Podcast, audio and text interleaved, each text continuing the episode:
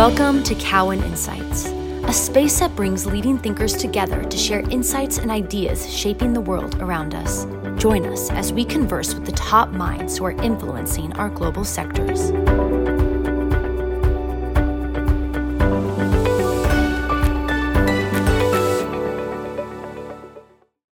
My name is Colby Synesael, and today we're speaking with Steve Smith, Managing Director of GI Partners and former Chief Executive Officer at Equinix, as part of our Leaders, Legends, Luminaries, and Visionaries series. So, with that, Steve, thank you so much for being here. Really appreciate it. Sure. Thanks for having me, Colby. I want to start actually talking about your your your U.S. Army career. So, you were in the U.S. Army for eight years, having graduated from West Point. Had you always wanted to go to West Point and to join the Army? No, not until I have no military in my background, Colby.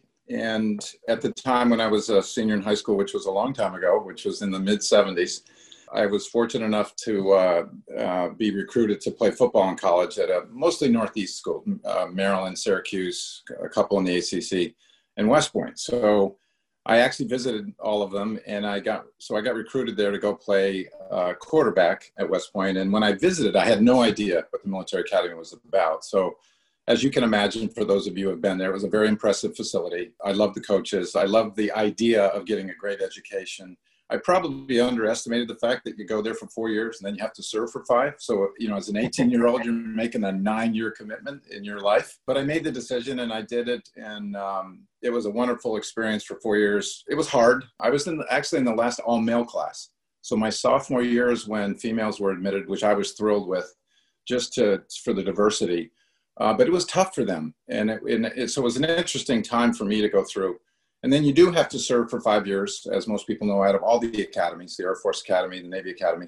I ended up staying in seven actually because I became a general's aide at some point when I was a captain and I was in Hawaii, not a bad place to be serving. And so I, I stayed in for a while and it was a good experience when I look back. I'd do it again. So I didn't know you were a quarterback for West Point. Did you, did you did you did you play all four years? What did what was that career like? I did. I did. I uh, I um, first two years I rode the bench. I was a backup, and then the last two years I decided that I wanted to play. So there was a there was a quarterback that was ahead of me that was 6'6", 230. He was you know all East. I was never going to play ahead of him. yeah. So I, I switched and played defensive back. In my last two years, I played free safety and played. So yes, I played all four years, and it was a great experience. We played big you know big teams. We played Notre Dame and Pittsburgh and Penn State, and you know, I played against some of the some greats that are now retired and out of the sport. But it was it was when I look back, it was a, a terrific experience. Oh, that's awesome! I didn't know that. I think the general perception of a military man or woman is someone who's well organized, punctual, disciplined. I guess what other adjectives am I missing, and and do all these characteristics apply to you? Those are all those are all good characteristics that I think my friends and colleagues would say uh, exist in, in my life. I think if I, I think if you visited me, me in my home, Colby, you'd see that my closet is extremely organized. My desk is extremely organized, and my house is our house is extremely organized. So, yeah, punctual, disciplined, and organized is, are good descriptors. I would say during the early days of my military experience, there were some things that were different, you know, because you're training to go to war. And, you know, it, when I graduated 79, so I was in for seven years, the early 80s, there were no wars. So we were training all the time. And there was things like we had a common purpose. So uh, I learned all about the importance of teams and shared consciousness and trust and building team bond because you were training to go take care of who was on the left and right of you. There, there was a concept that I also walked away from the military that I would that I kind of refer to as service to others. You you there was a cause or purpose that you were you were kind of working towards and in that and in that environment you were willing to sacrifice or suffer your life for to defend your country so it kind of put a deep bond into you know your mindset. Communal success was was big. You know you had to do it as teams and together. So i really learned the art of that early on. And there were many other things that transitioned into the into the business world when i when i left um, that, that have carried with me today. That's a really good point. Team and trust not what i had on the, the, the list of, of things that came to my mind when i was putting all this stuff together but those are great points. And those you know i think would be skills that serve you well you know really throughout your career yeah, it, you know, as it evolved into the business world, you know, there were things like in the military, bravado was a big thing. Like if you're a captain or a major or a general, you could you could boss people around, and, and the listeners that, that have been in the military know that.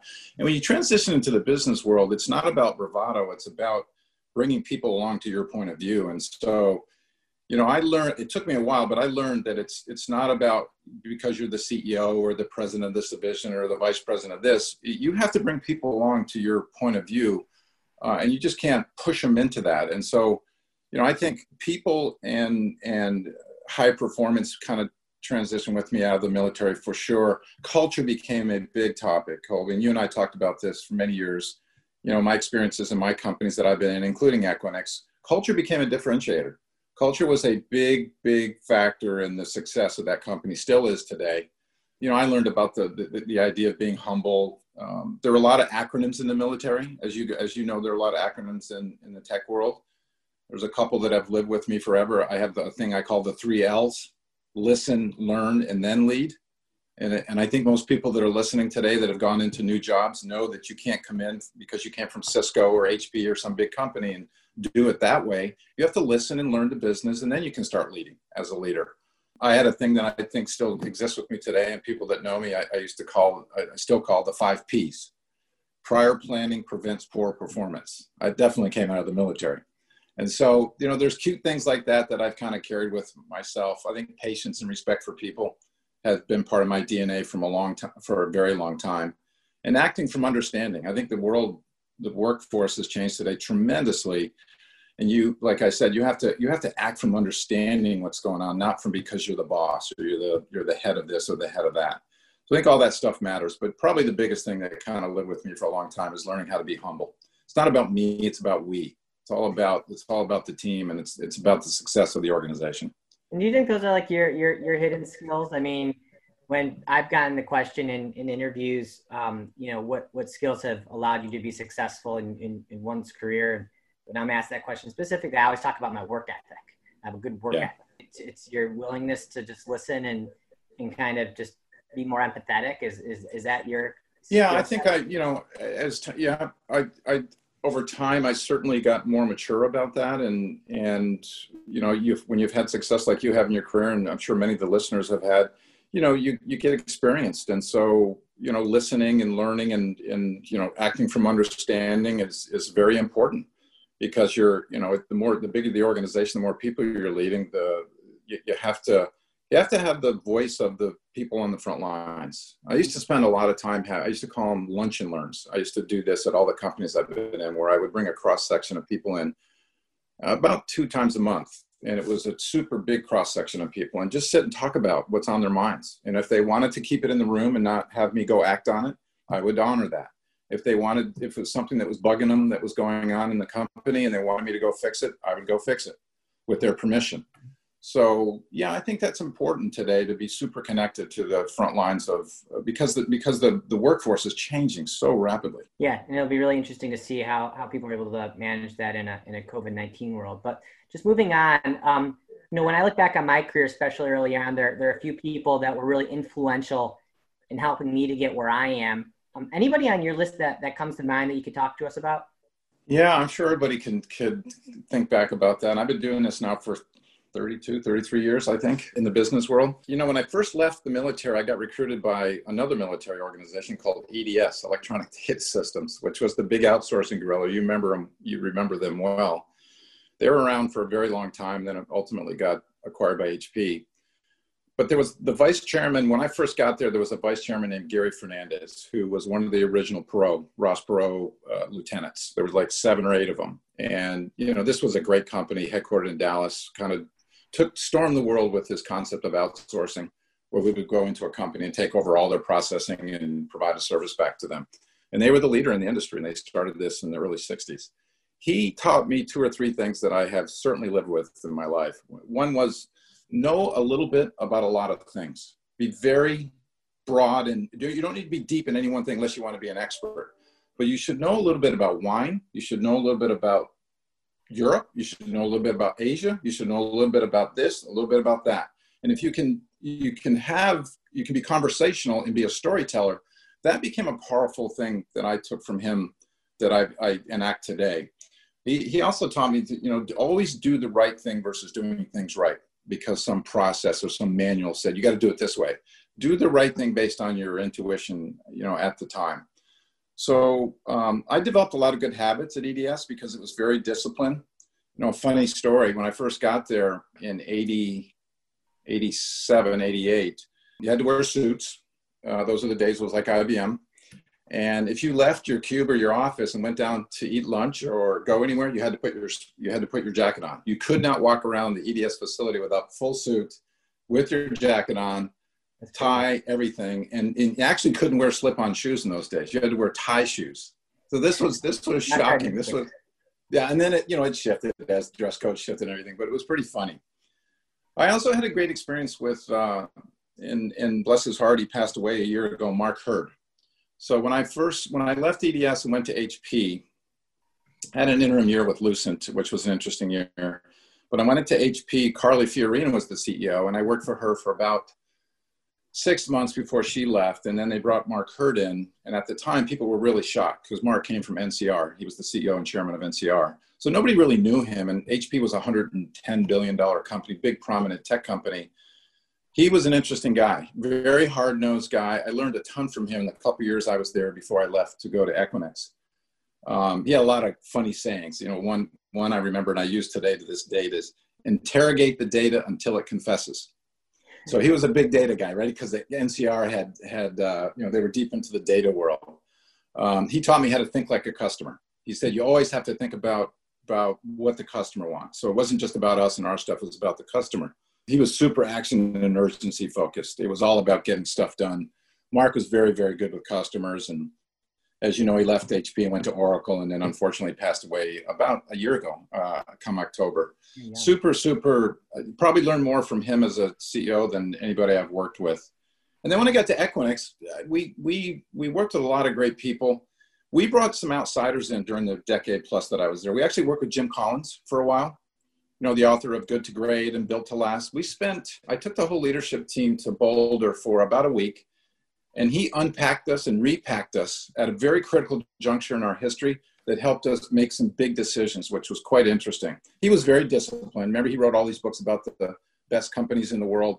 So he taught us about being disciplined people and disciplined thought and disciplined action. He taught us how to confront the brutal facts. Uh, he taught us how to get complexity out of the business and make things simple to simple to use. He was he was a big factor in uh, at a key juncture in our company. And then the last couple years, the last guy I would mention um, that we used was uh, Patrick Lencioni. I think you probably another author, consultant type that's out here in California. He, I used, the, he was my personal coach, Colby, and then he also steered us every quarter with the entire leadership team. And I think if you talk to any executives at Equinix today that were with me during the time I was there, he made us a much more cohesive team. We made decisions better, we communicated better, we got healthier as an organization at the top. He taught us how to be healthy. He was all about organizational health trumps everything else. You can have great people and great this and great that. If you don't have cohesion at the top of the company, you're gonna you're you're not going to be successful. So he was uh, he was a big positive for us uh, during a critical time towards the, towards the end of my my time at Equinix. And I want to talk more about Equinix. And actually, at some of the analyst days that Equinix has done in the past, you brought some of these people yes. to the actual analyst day to, to speak in front of investors, which is actually interesting based on what you just yeah. said in terms of the impact that those individuals have had on that company uh, and kind yes. of some of that with, with investors. Um, but just going back to, to, to, your own experiences, just wanted to ask uh, a few more questions on that now that you're on the other side, obviously had success, do you have uh, key tells or things you look for or listen for when you're interviewing someone uh, that help you determine pretty quickly if that's a person that would be the right or wrong fit for what you're interviewing them for? Yeah, that's a good question. You know, well now, Colby, you know, I'm in the mode with our team here of of uh, you know finding young companies with young young executive teams uh, that need capital to scale. We're mid market focused at GI things I look for uh, with a C-level executive is do they have a command of the business? Do they have financial, business, market, organizational, customer acumen? And there's a lot of questions you can ask to probe that. I think it's important to walk away if you have confidence in a, in a management team, if you're going to invest in them, that the CEO for sure has a command of the business. I like to poke at are they thoughtful about strategy? You know, the world is changing so much that, you know, are they thinking about what's new, what's next? Are they thinking big enough about marketing customer sensing i always want to find someone that's that's got hard-nosed execution and you know i've been fortunate enough to be around really good people you know them now there many of them are running equinix today they're really good at just driving bookings and churn and top line, bottom line, and returns and margins and you know those those critical success factors. You have to be really tough, hard nosed about in terms of running the business. That's a, that's a critical dimension. What's what does that mean? Hard nosed. What, do, what do you mean hard nosed? Well, just uh, being able to unpack that stuff, being able to to stress test those things on a regular basis you got to have a when i say have a command of the business you better know what bookings are going to look like every quarter you better and if you start to slide one way or another you better be able to stress test it and make an adjustment i, I find in these cable fiber data center tower businesses the, the, the, the levers are the same it's bookings it's installs it's churn. You know these better than most people. It's ebitda it's revenue it's pricing it's returns and margins. Those levers you have to have your hands on top of every week every month every quarter. And you know the cadence that you put around that stuff is super important. So if a company doesn't have good i call them operating mechanisms that that's something that you want to that you want to really understand. And then i think the final thing that i think about is i think it i think there's got to be a, a a flavor of charisma and inspiration with leaders and it has to be all the way down to the front lines and that's something that you can learn but I think you have to bring a super amount of energy if you're a leader that people, because people, people will react to how the top leader is behaving. You know, the culture of a company, in my view, is the behavior of the leaders. So if the leaders are behaving with high energy and inspiration, guess what the culture of that company is going to be? It's going to be, it's going to be super inspirational. And then the last, I guess the last thing I would think about that I always look for is can the executive that's leading that business or the business unit or the function, can they stand up in front of you and tell you with clarity and prioritization the top three to five things that are driving that business? Can they prioritize those things and say, here's where we got to focus, here's where I need your investment? That's super important to me to for people to have clarity and prioritization about strategic objectives. That's really helpful. You talked about a little bit uh, of this already, but before becoming CEO of Equinix uh, in April of 2007, uh, you were the SVP of the professional services segment of HP, and before that, held a variety of professional service services management and sales leadership positions at Lucent and, and EDS, as you mentioned. Uh, did you know when you came out of the Army you wanted to be in technology, or does it go back to that EDS interview and you figured why not? Well, yeah, good question. You know, I, my last assignment, as I mentioned in Colby, I was stationed in Honolulu, which is a lot of people don't know. The commander in chief of the Pacific for all forces in the Pacific is, is in Honolulu. So there's a ton of military there, you know, with Pearl Harbor and Hickam Air Force Base and the big Army deployments. So I actually tech found me. I was a I was a captain getting ready to be promoted to major. I had made the decision I wanted to get out and go into the business world, and the uh, EDS was recruiting former academy grads all over the world. And so because I was an academy grad, I got contacted. I didn't know anything about EDS. I you know I'd heard of Ross Perot and in those days and uh, one thing led to another, and um, you know, went there to join a which today would never happen, a, an annual, a full year sales development program. So I, when I went to EDS, I moved to Dallas. They put me into a sales development program and taught me how to sell for an entire year. So the investment was enormous. We went to an outward bound and climbed mountains in Colorado. We went to, we just did incredible things. And at the end of that year, you know, they kind of hand you a bag and say, here you go, here's your quota and they moved me to New Jersey to go call to go join the national account team with AT&T, which was right after divestiture. So I, I was calling on executives at AT&T every day. And so I learned how to sell every day. And that's how I started my career at EDS. It's really interesting about, you talk about the importance of, of training. I was talking to a friend yesterday who's a, who's a doctor. We are having this conversation about how to be a doctor, you obviously have to go to uh, undergrad and then medical school, and then you actually have to go into right. the field for many years and, and, and practice along some, alongside somebody who actually has done that before. Uh, we were actually yeah. comparing it to being a police officer and how they only yeah. give you six months of training, and then they expect you to go out there and, and, and know exactly what to do. And that obviously, as you could appreciate, turned into this really interesting debate around yeah. happening in today's world to have a full year of, of training to be the best salesperson you can be. I mean, that's yeah. like unheard of today. Well, companies don't do that today. You just can't afford that. Yeah. And I, you know, and I was lucky in those days because they could take a, you know, a, a, a naval grad or an Air Force, or, you know, they, all the people I went to the first program, but there was 13 of us. I think 10 of us were academy grads, you know, so pretty hard charging, you know, former captains that were, you know, go take the hill And so Perot's whole mentality was, we can. These are these are hard charging, disciplined executives. Let's go teach them how to sell.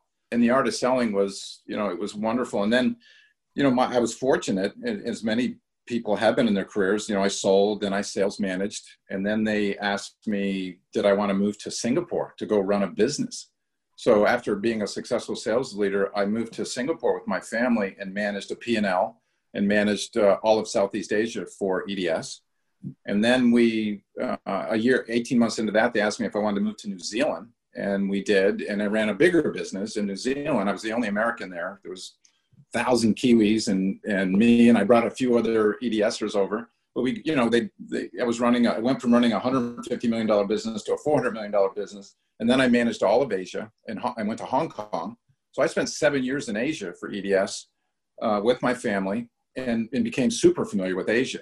Um, so, you know, I was fortunate enough to have the opportunity. Now, not a lot of people would leave their family or their friends and move from Dallas to Singapore and from Singapore to, to New Zealand. New Zealand was wonderful, as most people, uh, the listeners would know. And Hong Kong was a fantastic experience. But I, I took those opportunities, which definitely helped me and afforded me the opportunity to become broader and deeper as a leader. How did you get brought into the process for the CEO spot at Equinix, and how much did you really know about the company at that time? I didn't know anything about it, uh, to be honest with you, because I was running the outsourcing business and the technology services business and all the consulting business for HP at the time. So I was working for Mark Hurd, as, as I mentioned to you. Mean, it was a $16 billion P&L global. It was it was 50,000 people. It was an enormous organization. It came to me via a search firm, and um, I, I met the search firm and then I, I met uh, Peter Van Camp. And as you probably remember, and some of the listeners remember, Peter was the chairman and CEO at the time, and he, he was brought in to take it public. Um, was going through a tough personal situation with his wife at the time. She was unhealthy, and eventually, I think most of the market knows she passed away. But at the time, he needed to step away from the day to day, so they were searching for a CEO. He was going to remain uh, on the board and as a as a critical member. Kept an office. And I and I re- what's that? He kept an office on the yeah, yeah. A tremendous guy, as as as this industry knows, um, and I it, it's, it's, some interesting stories. So I met I met the executive team. I met uh, I studied the business model. Actually, at the time, you know, I was running a big business for Mark, but I had such a good relationship with Mark. I actually presented the, the opportunity to him, and he helped me look at it. So he was so supportive at the time to say, "I think you're going to have the opportunity to be a CEO someday." this, and he studied the model with me and said, this is an incredible business model. And I knew it was a good team. And I knew that it was, it was, uh, um, they were market differentiated. You know, I knew the culture was great. And they were just looking for someone to come in who had big scale, who had lived around the world that could take Equinix to the next level. And Peter and I hit it off. And I get, I don't know how many people they talked to, Colby, but I was fortunate enough to be selected. I took the job, as you know, and probably the best decision I ever made in my life. When you joined Equinix, its market cap was just under three billion, uh, whereas today it's just under seventy billion. Um, did you ever think it would become such a big company? No, at the time, I don't think anybody did. No one knew how to think that big. And you know, uh, 2007, I think, is when I joined. You know, and I joined. It was 400 million in revenue, and I guess the the, the market cap was in the 3B range. It was mostly North America but we made some very big decisions. We had some big pivotal moments along the way uh, that were key hires, were geographic expansion, go-to-market decisions, products, et cetera, that helped us um, that helped us scale the company. And I knew the assignment there was to go scale the company and bring in new executives, combining with the current executives that are some are still there. And there's probably six, seven, eight things, Colby, that I would when I look back that that put that that were underpinning going from three billion market cap to what it is today, 70. And from the beginning, um, and it was kind of it was kind of pounded into me from the board and from Peter and the team was we never wandered very far from the the founding idea that they built the brand promise on, which was interconnection in ecosystems, right? You know that as well as anybody scale and reach was uh, was it mattered. So we we had an executive that you remember named Jarrett Appleby that I brought in at a certain point, who was the head of marketing, and okay. he left and went on to do, yeah, went on to do other things. But he he educated me on the idea of a platform. He said we need to turn this thing into platform Equinix, and I give him credit for pushing that agenda, because it underpinned what happened over a decade, which was about 21 acquisitions and we probably spent 25 billion US dollars in organic and inorganic growth over the time that I was there. and put us on the map. We, we, we moved this thing from a North America business to five continents. I think it was like 28 countries and maybe 52 metropolitan areas and a couple hundred data centers by the time I left. I know it's bigger now. Um, and that mattered. Scale and reach mattered in this business. Market leadership decisions mattered. We decided to be number one or number two in every market that we served. That was a major decision. And so that drove acquisition strategy. If we weren't, if we were number three or number four, we just said we can't play in that market. So that, that drove major differentiation. We were, we were just really focused on differentiation, which I think most great companies do. And, and the differentiation there was around ecosystems, global reach and scale, and service excellence with the product of the, of the data center. The, the Equinix data center looked different than every data center did on the planet, as you know. There were more bells and whistles there. And that's all evolved now, as you know. Lots of companies don't need all that.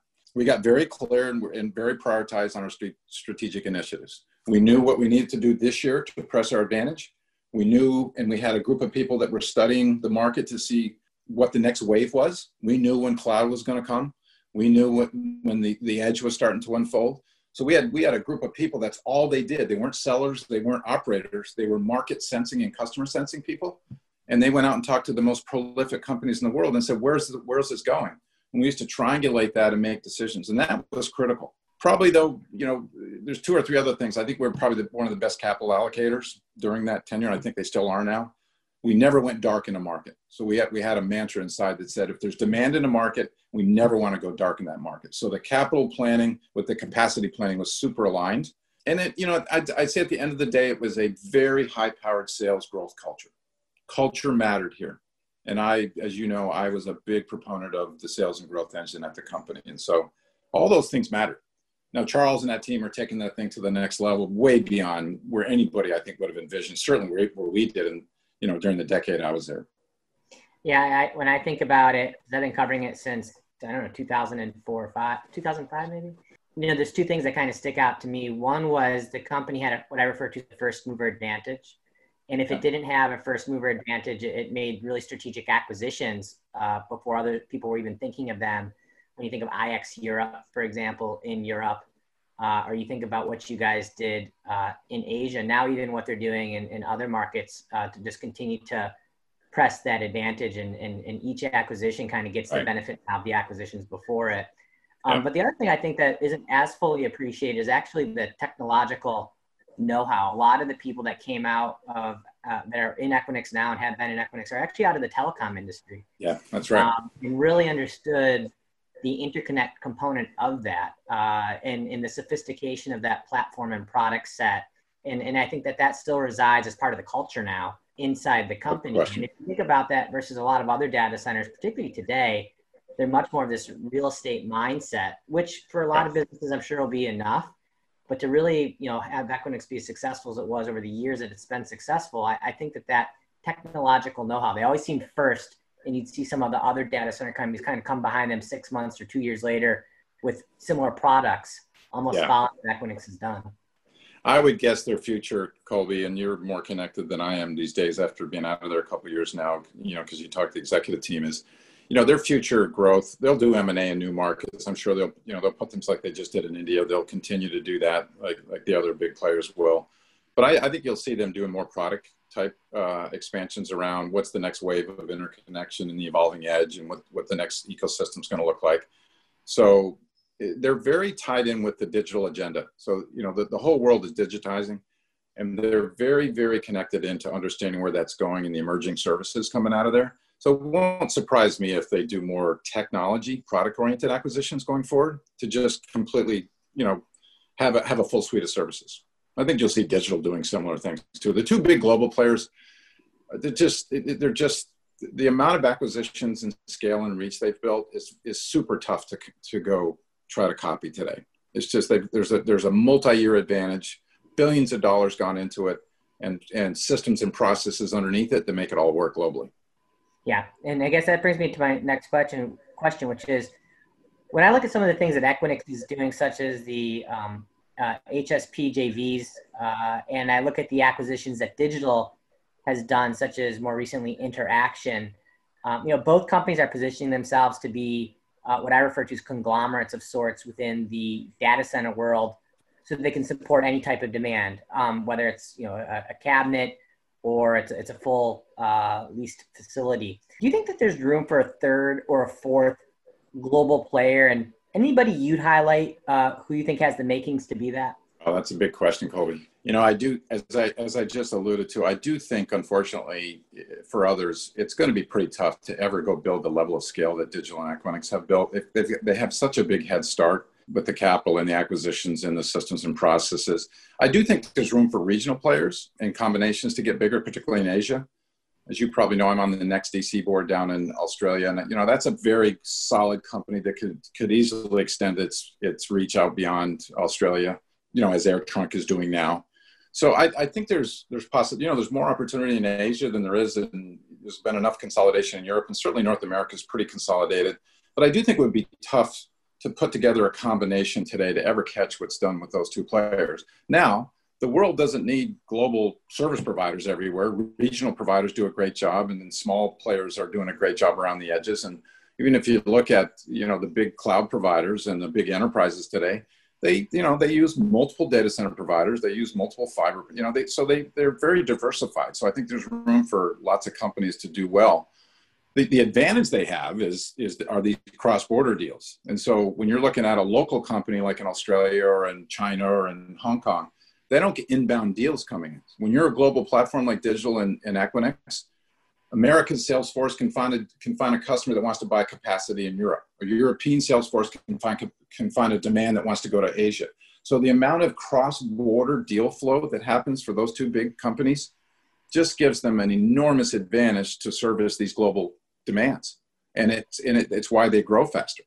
Hmm. they just have more. Now not everybody needs global footprint but when i left equinix i think 60% of their customers were in all three regions with them. Think about that. 60% of the customer base i think the customers were around i don't know 8 9000 70% of the customers were with them in multiple regions. And i think it was as high two years ago as 85% of those customers were in multiple metros. So they were focused on requirements that were that needed consistency around the world. And I think digital has has done a great job doing that too. Yeah. But it's hard to go replicate that. It is very hard to replicate that. I mean, even CyrusOne is an example who's now in Europe will tell yes. you that where they're being successful is just taking companies from the US and, and transplanting them uh, yeah. into their European uh, facilities. But when you ask them about their ability to actually start to build a relationship with the European enterprises, yeah. very hard. It's very tough. hard not to not, well, not to be able to. Well, we've that. seen Vantage and EdgeConneX make the move to Europe and do pretty, you know, quite well. So there's definitely opportunities to do this, but it is, it's a tough road. It's a tough road to hoe. There's no question about um, it. When you left Equinix, did you know your next move was going to be in private equity? No, but I, I, I, I, educated myself after I left, and I talked to a bunch of a bunch of businesses. I, I knew I was going to do some board work, Colby, and then when I got educated about the amount of capital inside these big infrastructure players, which I was, I knew they were there because our last two acquisitions at, at Equinix down in Australia and the Infomart, the competition were these enormous infrastructure funds that I had never really heard of, and that I've become very familiar with now because I'm, you know, I'm in that space. So I did talk to a bunch of them, and I was just absolutely flabbergasted at the amount of capital that private capital that was being aimed at these infrastructure segments, which included data centers and data transport and wireless. And I, I, it was a whole part of the world having been public my whole life that I just had no deep understanding of, and I was just, I was blown away at the amount of capital. So I knew I could go help one of them. I talked to probably a dozen of them, and decided to go with, with GI Partners because they had a, such a deep history. I knew the founder, I knew a handful of managing directors, and it's been a great run with them. They're a pretty, well, as you know, very sophisticated in North America, not in Asia. They've, they've been in Europe a little bit, but very deep sector focused North American history. And that was, um, that was important to me to go to somebody who had domain knowledge. GI just launched its maiden infrastructure fund that you and, and Mark Pributak are co-leading considering GI has been in the data center space for many years, having helped create digital realty, how does this fund differ from GI funds in the past? Yeah, good question. So GI Partners has been around for two decades, as you as you mentioned, Colby, and um, they've been in the private equity business since 2001. They've probably invested over two billion dollars in nine or ten infrastructure related companies uh, over those two decades. You mentioned one of them. A lot of a lot of the listeners probably do not remember that, that, that GI founded Digital Realty. They, they, they stood up Digital Realty, and everybody knows that success story. They also owned Telx along the way. They owned a company called The Planet, which merged with a company called SoftLayer. We all remember SoftLayer. They ultimately, uh, GI sold it to IBM, became the fourth largest platform at that time. They were in the, the broadband business. They own Flexential today, as you know. We've we've extended that now and are buying more broadband businesses. So they've they've, they've invested a couple billion into the infrastructure over those two decades. They also had a real estate arm, Colby, which some of the listeners may not know since 2012. And so they've invested over, GI's invested over a billion dollars into, into facilities. So not just, not just infrastructure facilities, but all kinds of facilities. And they actually own one Wilshire. So they own one of the most interconnected facilities in North America. And they probably we, we probably own 25, 26 data centers where we own the building, but it's not an operating company. So so the private equity has evolved now into software and services and healthcare. And the reason that Mark and I were asked to come in and help them was they wanted to extend the heritage and the history of, of being in hard asset uh, infrastructure. And as you know, that whole industry re-rated and we needed a new source of capital. So we were asked to build this new strategy, go out and raise the capital, which we did, and go invest and extend the two decades of history of, you know, they probably have 8 billion of total enterprise value of investments that they've made over the two decades and extend that, that history and keep doing it. And so, we're really, focused on. It's really the, the infrastructure fund is less a, a pivot in strategy or mindset or, you know, what uh, GI has been founded upon, but more a reflection of just the evolution of the industry around right. you and right. the valuations and what's required then to be competitive in bake-offs and so forth and, and needing you know more longer dated capital and so forth right right as you know the reason these infrastructure funds all got stood up uh, and the private equity uh, investors kind of stepped away from these infrastructure companies is because there was so much capital new sources of capital that were very targeted, you know, in these infrastructure sectors. So we're North America focused, very sector focused, and we have a long history here. So why North America? I mean, when I think of the better growth opportunities, it feels like they're yeah. actually outside of North America. And if I think about those who've been paying attention to this space the longest, they probably have a pretty good understanding of who all the players are at this point in North America. The the, the new frontier, if you will, is kind of going into these other areas. Right. So why play in the area that's probably you know most understood at this point and to some degree maybe most mature? Yeah it's a very good question. Um, a little bit of is the heritage of the firm. It's been in the north america predominantly for two decades as i said. There's also a huge spend that's still going into the us over the next five years across data centers data transport wireless iot et cetera somewhere in the four to five hundred billion dollars over the next five years. So there's enough investment going into north america colby it's we're very sector focused, so we're not generalist focused. So we we we have an advantage almost every deal we look at. We either have a relationship or we have an angle. We have some advantage, but there's plenty of deal activity. Yes, it is. It's more mature than Asia or Europe. The first fund, a little bit of his first fund dynamics too. Twenty percent of this first fund is is non North America carved out. So we can do deals and we can partner for deals outside of North America. I think fund two, you'll see us broaden out beyond North America little bit of it's fun one nature, a little bit of it's the, the heritage of GI.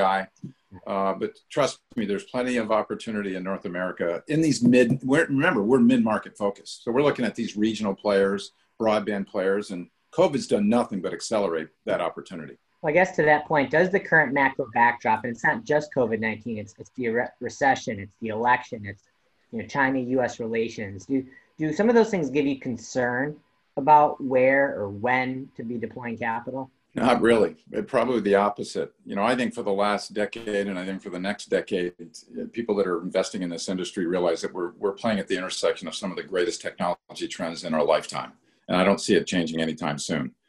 So, you know, as computing power continues to digitize nearly everything around us, and we continue to live in a mobile cloud enabled world that'll go to the next wave. Uh, 5G is going to continue to transform the communications space. Artificial intelligence is, is the race is on. Everything's being served up as a service today, right?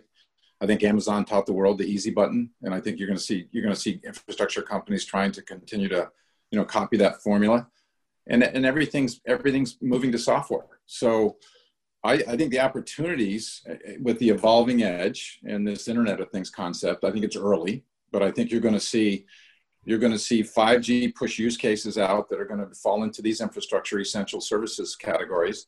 And I think you're going to see this, this concept of more compute storage networking getting pushed further out. And is that where you're most cases, excited then? Is it is it wireless and in the edge? I mean, when you think about towers and data centers and, and, and fiber, and you think about um, you know fiber to the home, and then you think about long haul fiber, and then you think about edge computing, and you think about yes. You know, that, like what what what is of, of those varieties? I mean, where are you most excited or find most interesting right now? Well, a lot of those are disruptive technologies, Colby, as you well know, and they're becoming very investable opportunities rather than a threat to the existing assets. So we're paying attention to all of them. We're, we're, we're looking at these regional players that have the have the capability, the customer base, the, the knowledge of how to go build a regional small platform in these tier two, tier three, tier four markets. So the same thing that's happened in the tier one markets around the world, the thesis is that it's going to spread further out to the tier two, three, four markets. And the same requests and requirements for a local hospital or a local enterprise or a local school is going to be in those smaller markets. So yes, we're very interested in that. Broadband, I can tell you in rural America, is as important to people in those communities as food, shelter, and water. So you could talk to a young leader at a company today and they try to prioritize those things. I'm not sure they put food, shelter, and water above broadband. So the world is changing at a rapid pace, and there's so much investment going into these communities to enable them. Wireless infrastructure is, growing at an incredible rate. Small cell deployment, uh, CBRS and Spectrum is, is, is, is unfolding today. So we keep an eye on the leading edge stuff, Colby. And then we, you know, we have to invest in very, they have to be cash flowing businesses. They need capital for the next wave of growth. Um, and you know, we, we have a whole bunch of qualification things we need to do to go make sure it's it's the right asset. I mean, there's going to be winners and losers, like there has been in every decade. So for us, we're going to do in our first fund, which is 1.8 billion, we're going to do probably seven to 10 deals, and there'll be there'll be equity checks in the size of 100 to four or 500, and at the upper end, our our LPs will co-invest with us. So we could so 1.8 billion, we'll, we'll deploy somewhere north of three billion uh, in total total capital deployed to go find these mid-market companies across all these sectors that are going to be winners in the next generation. We've now entered the lightning round. And what I mean by that is I'm going to ask you three or four questions, asking you to keep your responses to less than 30 seconds. But uh, we'll, we'll keep the answers to, to less than 30 seconds for each one, and I will not ask any follow up questions. We'll move right on to the next one. So um, the first one is Will it make sense for a large data center and a large tower company to ever merge?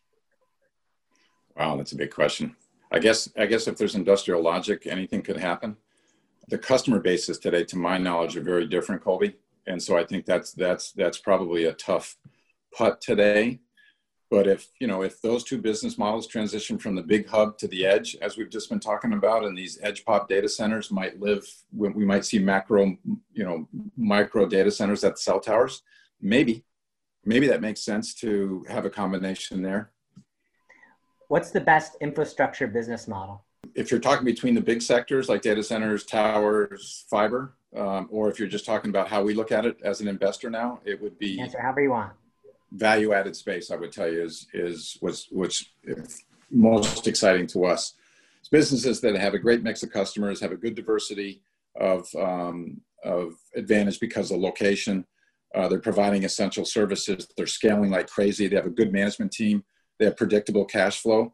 We like that investment to go put money to work to help them edge out and, and scale the business. And because if you can, if you can underwrite something to a return that meets your meet your investors threshold, but there's five or six levers you can pull that can can exceed that return, then it's a very attractive value add opportunity. And that's what we're mostly focused on.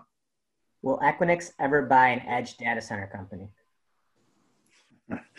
you probably I'm probably the wrong person to ask that to now, but my my opinion on that will be if interconnection continues to uh, enable edge workloads, you might see them um, push into uh, extending out of those big tier one markets into into uh, markets that are that are further out.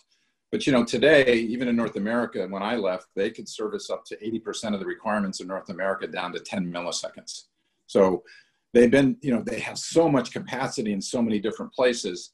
But if latency and high availability and, and data sovereignty and security requirements start to evolve and it pushes them to go further out to the edge, it's possible.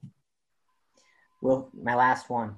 Uh, will fixed wireless ever equate for more than 10% of market share of US in-home broadband? Wow, now you're really stretching my my my knowledge. You're, um, you're a private equity guy. You know everything these days, so it's it's not data centers. I, I, I think fixed wireless is a low cost altern- a low cost alternative, mostly for low volume users today. So I, I, I think it would be tough for to replace fixed line users with with to take it over 10%, but it's you know it's unlikely I would think, Colby. but it, it's possible. Um, but to replace fixed line high speed broadband that already exists in these markets is is a tough putt to overcome. So it's possible to go over 10%, but I think I think today fixed wireless is a, is truly a low cost alternative to low volume users. And I don't know if it's going to make that shift. It's possible, but that's a big that's a big jump to go over 10%, I would think. Fair enough. Uh, Steve, with that, we are out of time. Thank you so much for being our inaugural Leaders, Legends, Luminaries, and Visionaries guest speaker. Uh, the next one, just for everybody knows, is Tom Leighton, the CEO and co-founder of Akamai, which we'll be doing just after third quarter earnings. Um, but Steve, so much, thank you so much. Really appreciate uh, your time. Colby, appreciate the uh, the dialogue. Thanks for joining us. Stay tuned for the next episode of Cowen Insights.